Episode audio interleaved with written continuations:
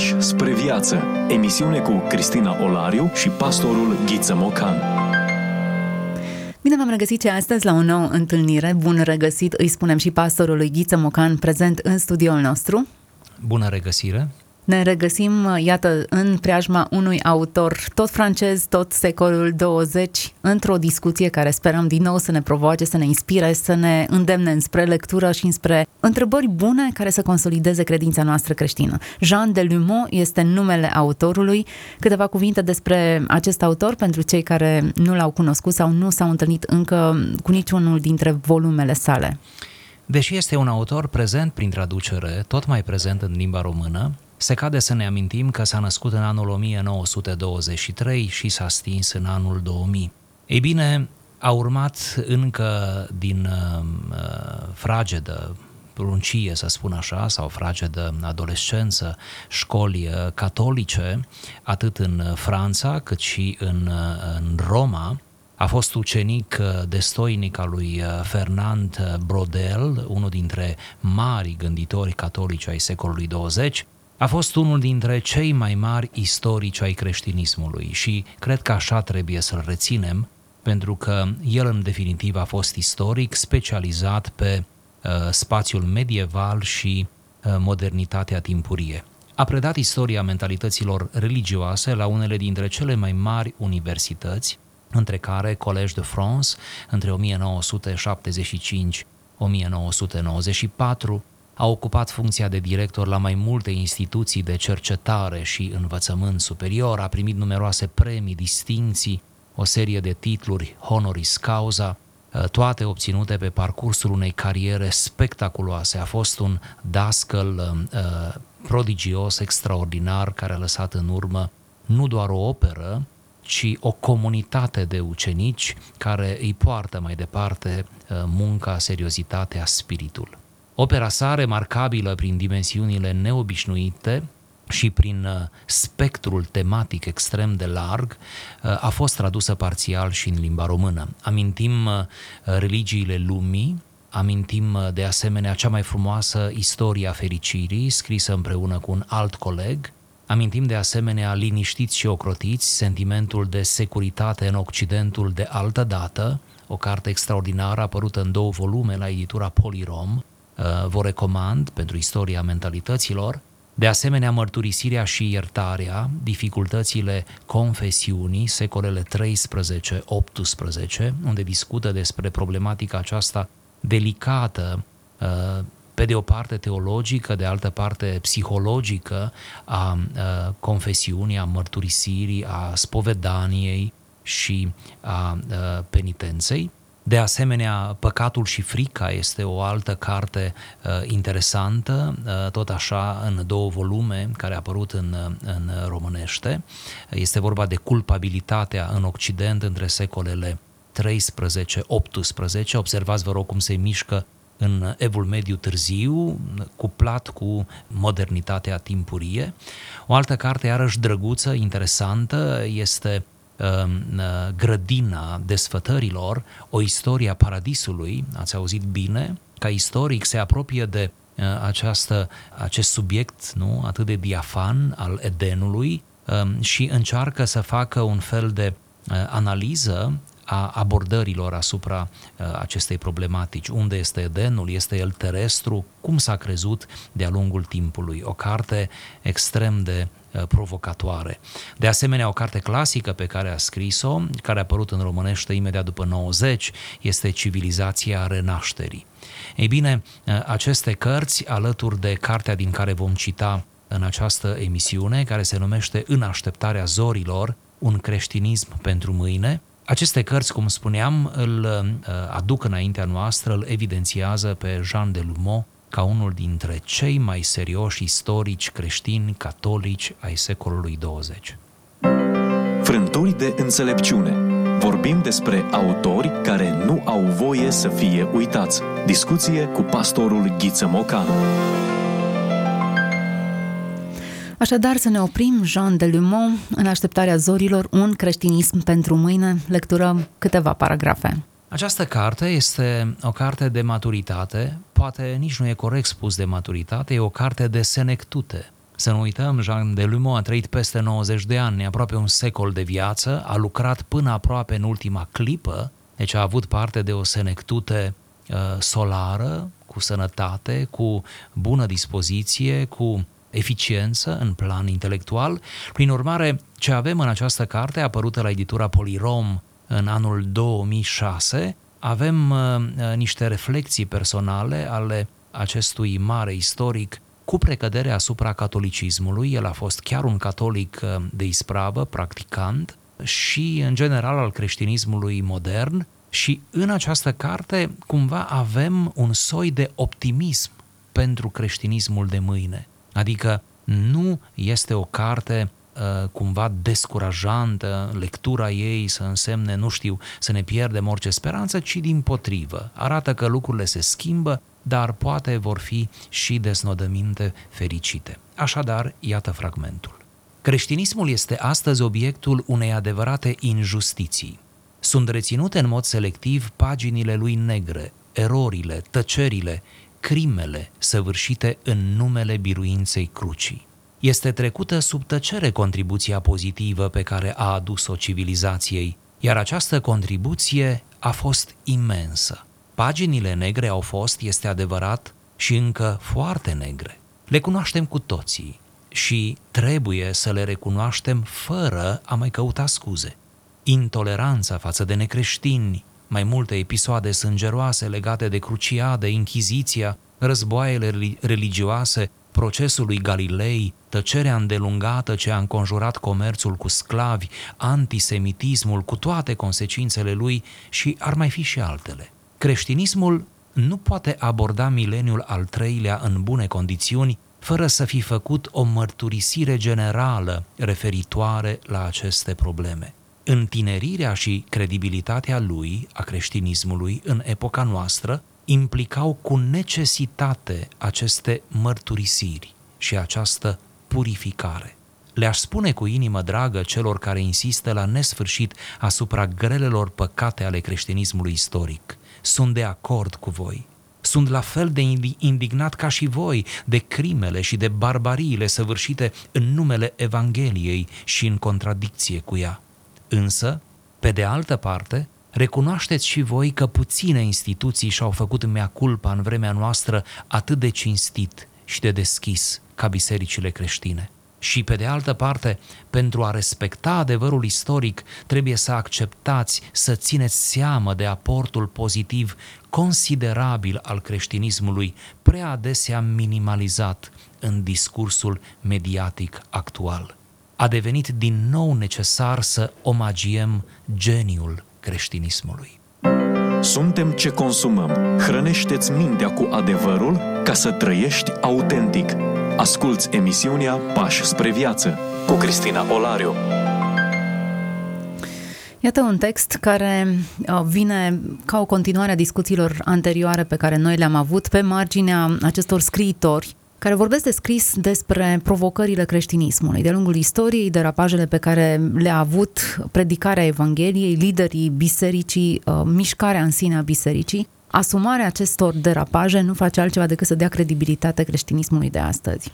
Da, să observăm și la Jean de Lumo, ca la alți scriitori, cum spuneați, să observăm onestitatea. Ne frapează onestitatea unei, unui asemenea scriitor și e minunat să-l citim, e minunat să intrăm în lumea lui, e minunat cumva să ne lăsăm molipsiți de această onestitate pe care o putem aplica fiecare la scara propriei confesiuni, a propriilor trăiri.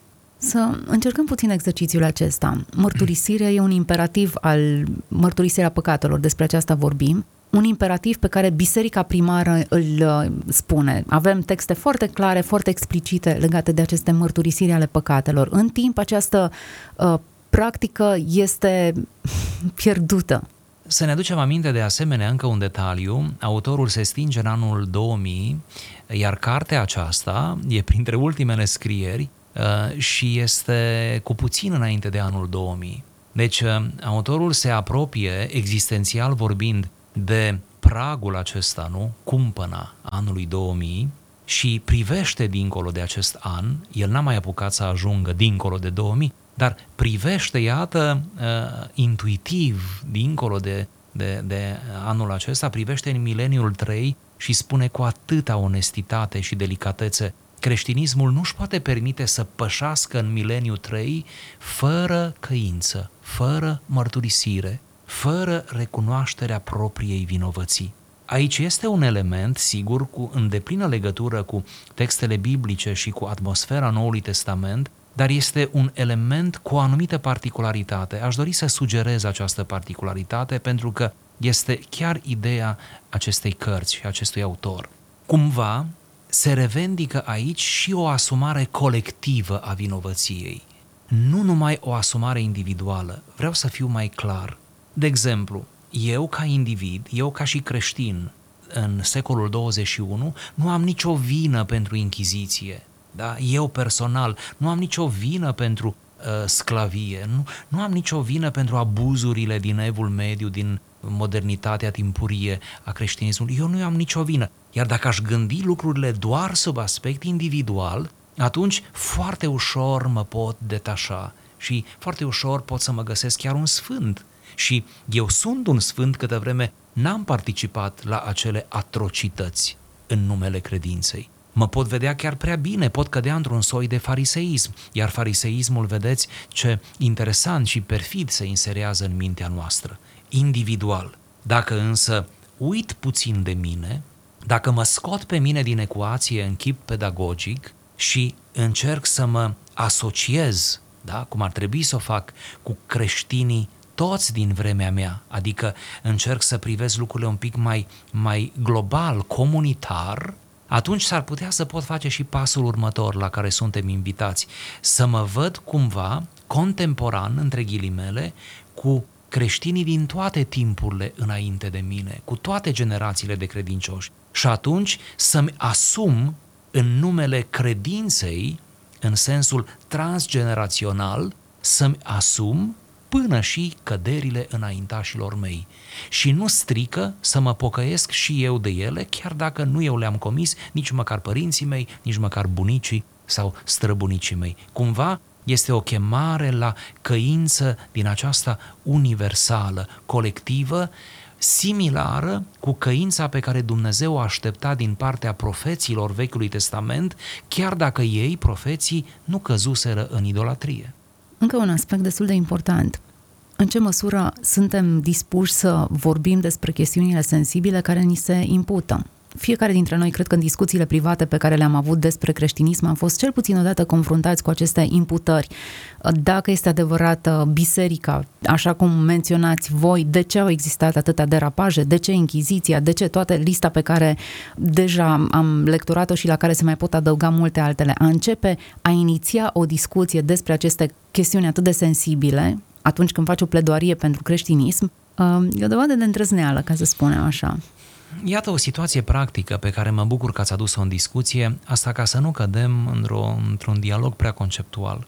Cred că atunci când suntem abordați uh, în felul acesta și ni se pun înainte niște episoade negre din istoria propriei credințe, am face bine ca o primă măsură să nu o luăm personal.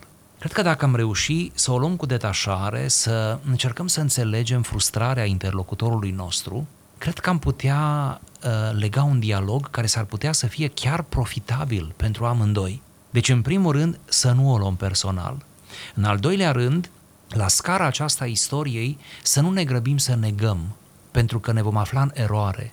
Pentru că de obicei cam tot ce se spune, cam, n-am zis integral, dar cam tot ce se spune în linii mari despre derapajele creștinismului istoric sunt lucruri adevărate, adevărate în raport cu istoria, deci s-au întâmplat cândva, chiar dacă, da, se poate discuta despre nuanțe, dar în sine ceva s-a întâmplat, ceva de felul acela.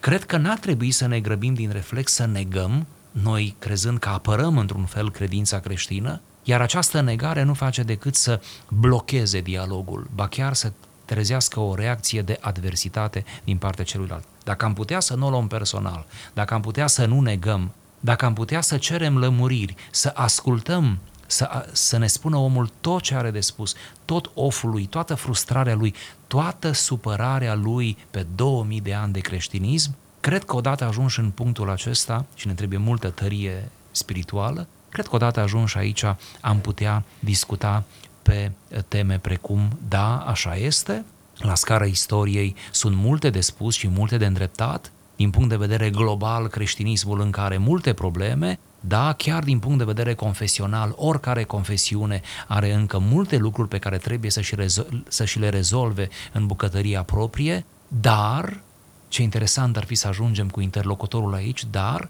hai să vorbim mai degrabă despre noi sau după ce am vorbit despre toate acestea, hai să vorbim despre noi, spunem despre viața ta cu Dumnezeu, despre uh, biserica unde mergi, despre rugăciunea pe care tu o faci zilnic sau uh, stilul în care citești din scriptură sau ce te preocupă. Hai să vorbim și despre noi. Deci, cred că am putea ajunge aici cu foarte multă delicatețe și fără patimă. Uh, episoadele pe care le enunță în această discuție uh, Jean Delumeau uh, sunt neplăcute și, într-adevăr, reflectă derapaje ale bisericii de la misiunea încredințată dar ele sunt undeva în istorie. Parcă ți-e mai ușor să zici, da, eu știu, vânzarea de sclavi a fost abuzivă sau uh, inchiziția sau intoleranța față de necreștini. Toate lucrurile enunțate și multe altele care poate nu sunt enunțate ne vin mai la îndemână să le asumăm ca derapaje pentru că în societatea democratică în care noi trăim acum, acestea sunt evident incriminate și socotite derapaje. Ne vine mult mai dificil însă să ne disociem de derapajele actuale pentru că biserica, atât catolică și celelalte confesiuni, trec prin diverse crize de moralitate. Au existat scandaluri în toate. Să nu vorbim de, uh, eu știu, Evanghelia Prosperității sau multe alte lucruri care intervin pe aici, pe acolo și sunt derapaje de la conduita generală a bisericii. Ne vine mult mai dificil să ni le asumăm pe acestea și să spunem, da, acestea sunt derapaje, ne delimităm de ele, ni le, le mărturisim, cel puțin în aceeași măsură în care Jean de Lumont o face cu cele ale istoriei. Iată un exercițiu mai greu. Ce bine că l-ați adus în discuție. Situația în care, contemporan cu mine, se întâmplă lucruri în propria mea confesiune, în propriul meu spectru religios în care mă mișc și din care nu doresc să ies, din potrivă, doresc să-mi aduc un aport, dacă se poate, cât se poate de, de, de, de frumos și de binefăcător. Ce facem într-o asemenea situație? În uh, ceea ce spuneați anterior era un cuvânt de care m-aș agăța, anume a mă disocia. Cred că putem și chiar trebuie, pe de o parte, să ne asumăm căderile propriei confesiuni, căderile contemporane, cum spuneam, situațiile în care în fața evidenței nu putem nega, lucrul acela s-a întâmplat, bun, nu l-am comis eu, nu l-am comis noi, cei de aici, de la masă, dar cineva l-a comis, tocmai l-a comis, deci, pe de o parte, să, să, să asumăm asta, să asumăm cu smerenie și, de fapt, asemenea căderi din preajma noastră uh, sunt o bună ocazie și pentru smerirea noastră. Adică să vedem și faptul acesta profund duhovnicesc. Deci, pe de o parte să asumăm, de altă parte să ne disociem, să ne delimităm în practică, în să afirmăm că nu agreem, să afirmăm că nu suntem de acord. Deci să ne afirmăm poziția, iarăși fără aroganță și fără să ne arătăm noi mai deștepți, mai grozavi sau cumva imuabili, adică noi nu putem să cădem în asemenea situații, dar pentru momentul vorbirii să asumăm că ne, că ne disociem, că, că nu suntem parte din, că ne ținem departe, vrem să nu cădem, am vrea, chiar dacă suntem în același mediu, în același spectru, am vrea cumva să rămânem, uh, să rămânem diferiți. Știu că ce am spus uh, par două lucruri contradictorii, adică și să asumi și în același timp să te disociezi, dar cumva asta ar trebui să facem, cred cu eleganță și cuvântul de ordine să fie smerenia, smerenia, cu multă smerenie, cu multă sinceritate, chiar cu empatie față de situația despre care se face vorbire.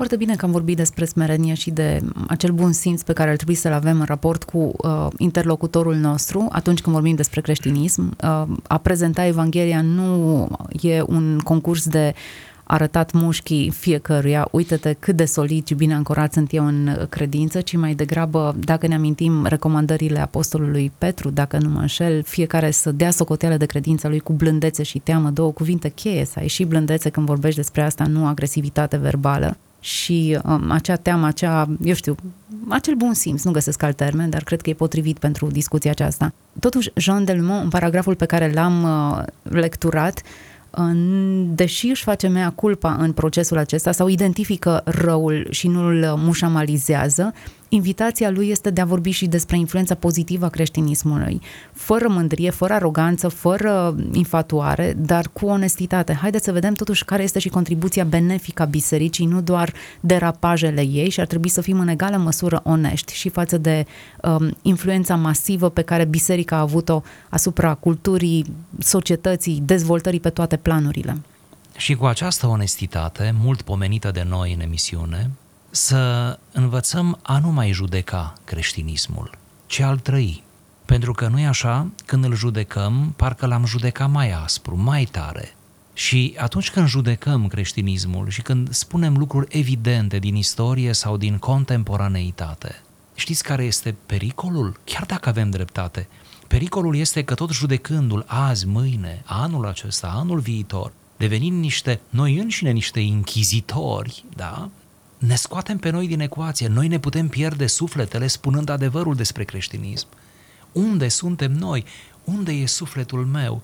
Cumva aici vreau să ajung.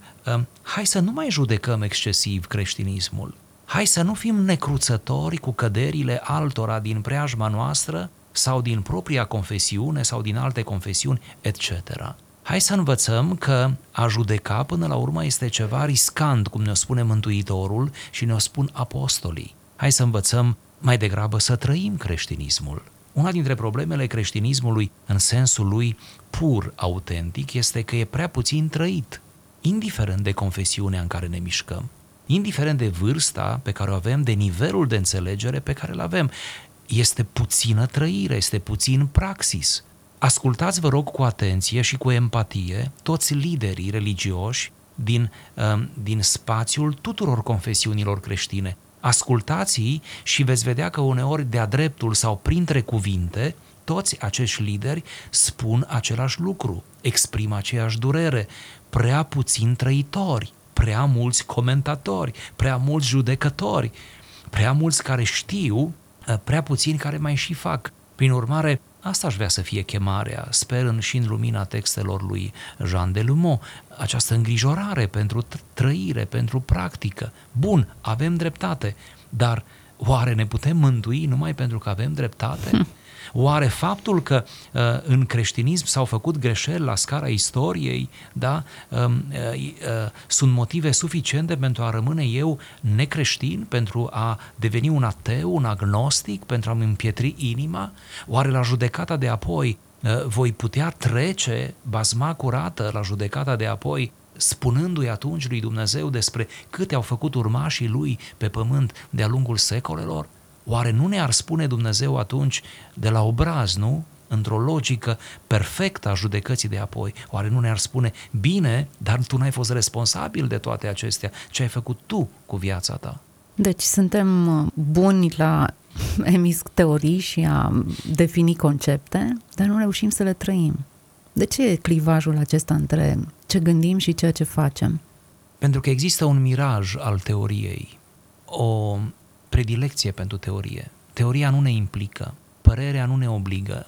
Suntem toți specialiști în a avea opinii, pentru că opinia e, e chestia cea mai simplă. Nu te obligă, nu trebuie să faci un proiect, nu trebuie să dai socoteală. Și dacă cineva te ia tare, tu spui a fost o opinie, așa cred eu, am citit undeva, cineva mi-a spus. Ați văzut în ce ape ne scăldăm? Ei bine, fugim cumva de solul acesta ferm, tare, da? care presupune un anumit efort și o anumită seriozitate. De aceea, de aceea uh, glisăm mereu spre zona aceasta, pentru că ne este comod, ne este confortabil, dar uh, chiar așa ne pierdem sufletele, așa ne pierdem credința, uneori ne pierdem mințile, ne pierdem relațiile, avem atâtea pierderi, oare Oare ce ar trebui să se întâmple, nu? Ca să ne trezim fiecare cumva la această realitate pe care ne-o propune Hristos însuși, ne-o, ne propune creștinismul în sensul lui cristologic, da? De ce nu ne-am întoarce la Evanghelii? Iar dacă toți suntem supărați pe creștinism, pentru că toți avem motive să fim și chiar suntem pe bună dreptate, de ce nu am luat asta ca o provocare? Hai să facem noi, în ce ne privește pe noi, să fie altfel hai să îndreptăm puțin cu propria viață lucrurile. Hai să spălăm această rușine cât atârnă de noi în mediul nostru printr-o trăire frumoasă, printr-o practică autentică. Hai să, uh, să fim noi altfel da? decât cei despre care tot citim, auzim și ne poticnim. Ați folosit termenul miraj.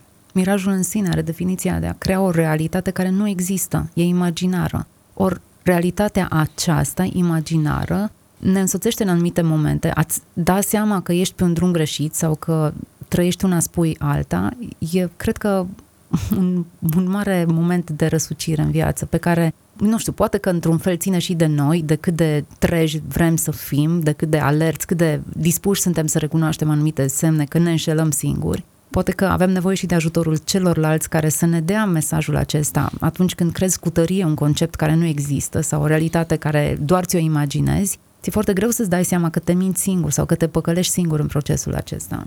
Și mai este ceva. Amendând mereu greșelile altora, fie contemporani cu noi, fie a înaintașilor noștri, nu facem altceva decât să ne eschivăm din fața propriilor noastre greșeli. Spunem lucruri atât de grozave care s-au întâmplat, grosolane, dar vedeți, pe acele le amendăm și discursul nostru pe acestea le conține pe care nu le-am comis noi, în vreme ce celelalte, de obicei mai multe și mai subtile, tocmai le-am comis, tocmai le trăim. Uneori ne acoperim propria împietrire, propria nepocăință, da? Ă, ne o acoperim arătând mereu cu degetul spre alții, cum ziceam, contemporani sau înaintași de noștri nu cumva și acest lucru să ne fie spre pierzare, adică prea multă atenție o alocăm altora și prea puțină atenție, atenție cercetării de sine. Suntem la finalul acestei emisiuni. Uh, se pare că putem vorbi mult pe marginea acestui subiect. Ne-am uh, întins pe parcursul câteva episoade dar cred că ne prinde bine tuturor, iar uh, invitația la lectură o lansăm și ascultătorilor noștri. Jean de Lumont a fost uh, autorul acestui text în așteptarea zorilor, un creștinism pentru mâine. Așa cum spuneați la începutul emisiunii, Jean de Lumont ne-a lăsat mai multe volume, toate ne, ne provoacă și cred că ne-ar prinde bine să avem, cel puțin la câteva titluri pe care le-ați menționat, avem acces, sunt traduse și în limba română și le putem lectura. Vă dăm data viitoare întâlnire tuturor celor care ne-ați auzit, ne-ați ascultat. Sperăm să ne și auziți, să ne și ascultați și ambele sensuri să le, le trăiți și fiecare dintre noi să fim mai câștigați la finalul fiecărui episod. Să aveți parte de numai bine, Dumnezeu să vă fie aproape. Ați ascultat emisiunea Pași spre viață cu Cristina Olariu și pastorul Ghiță Mocan.